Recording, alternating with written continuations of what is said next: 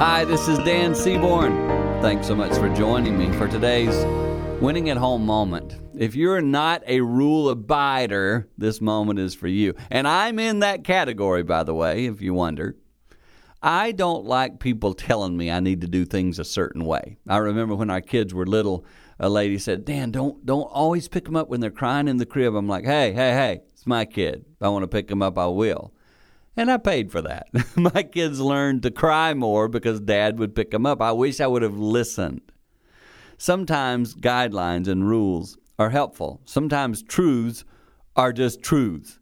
And we need to, as rule breakers, every now and then realize those rules are for our benefit.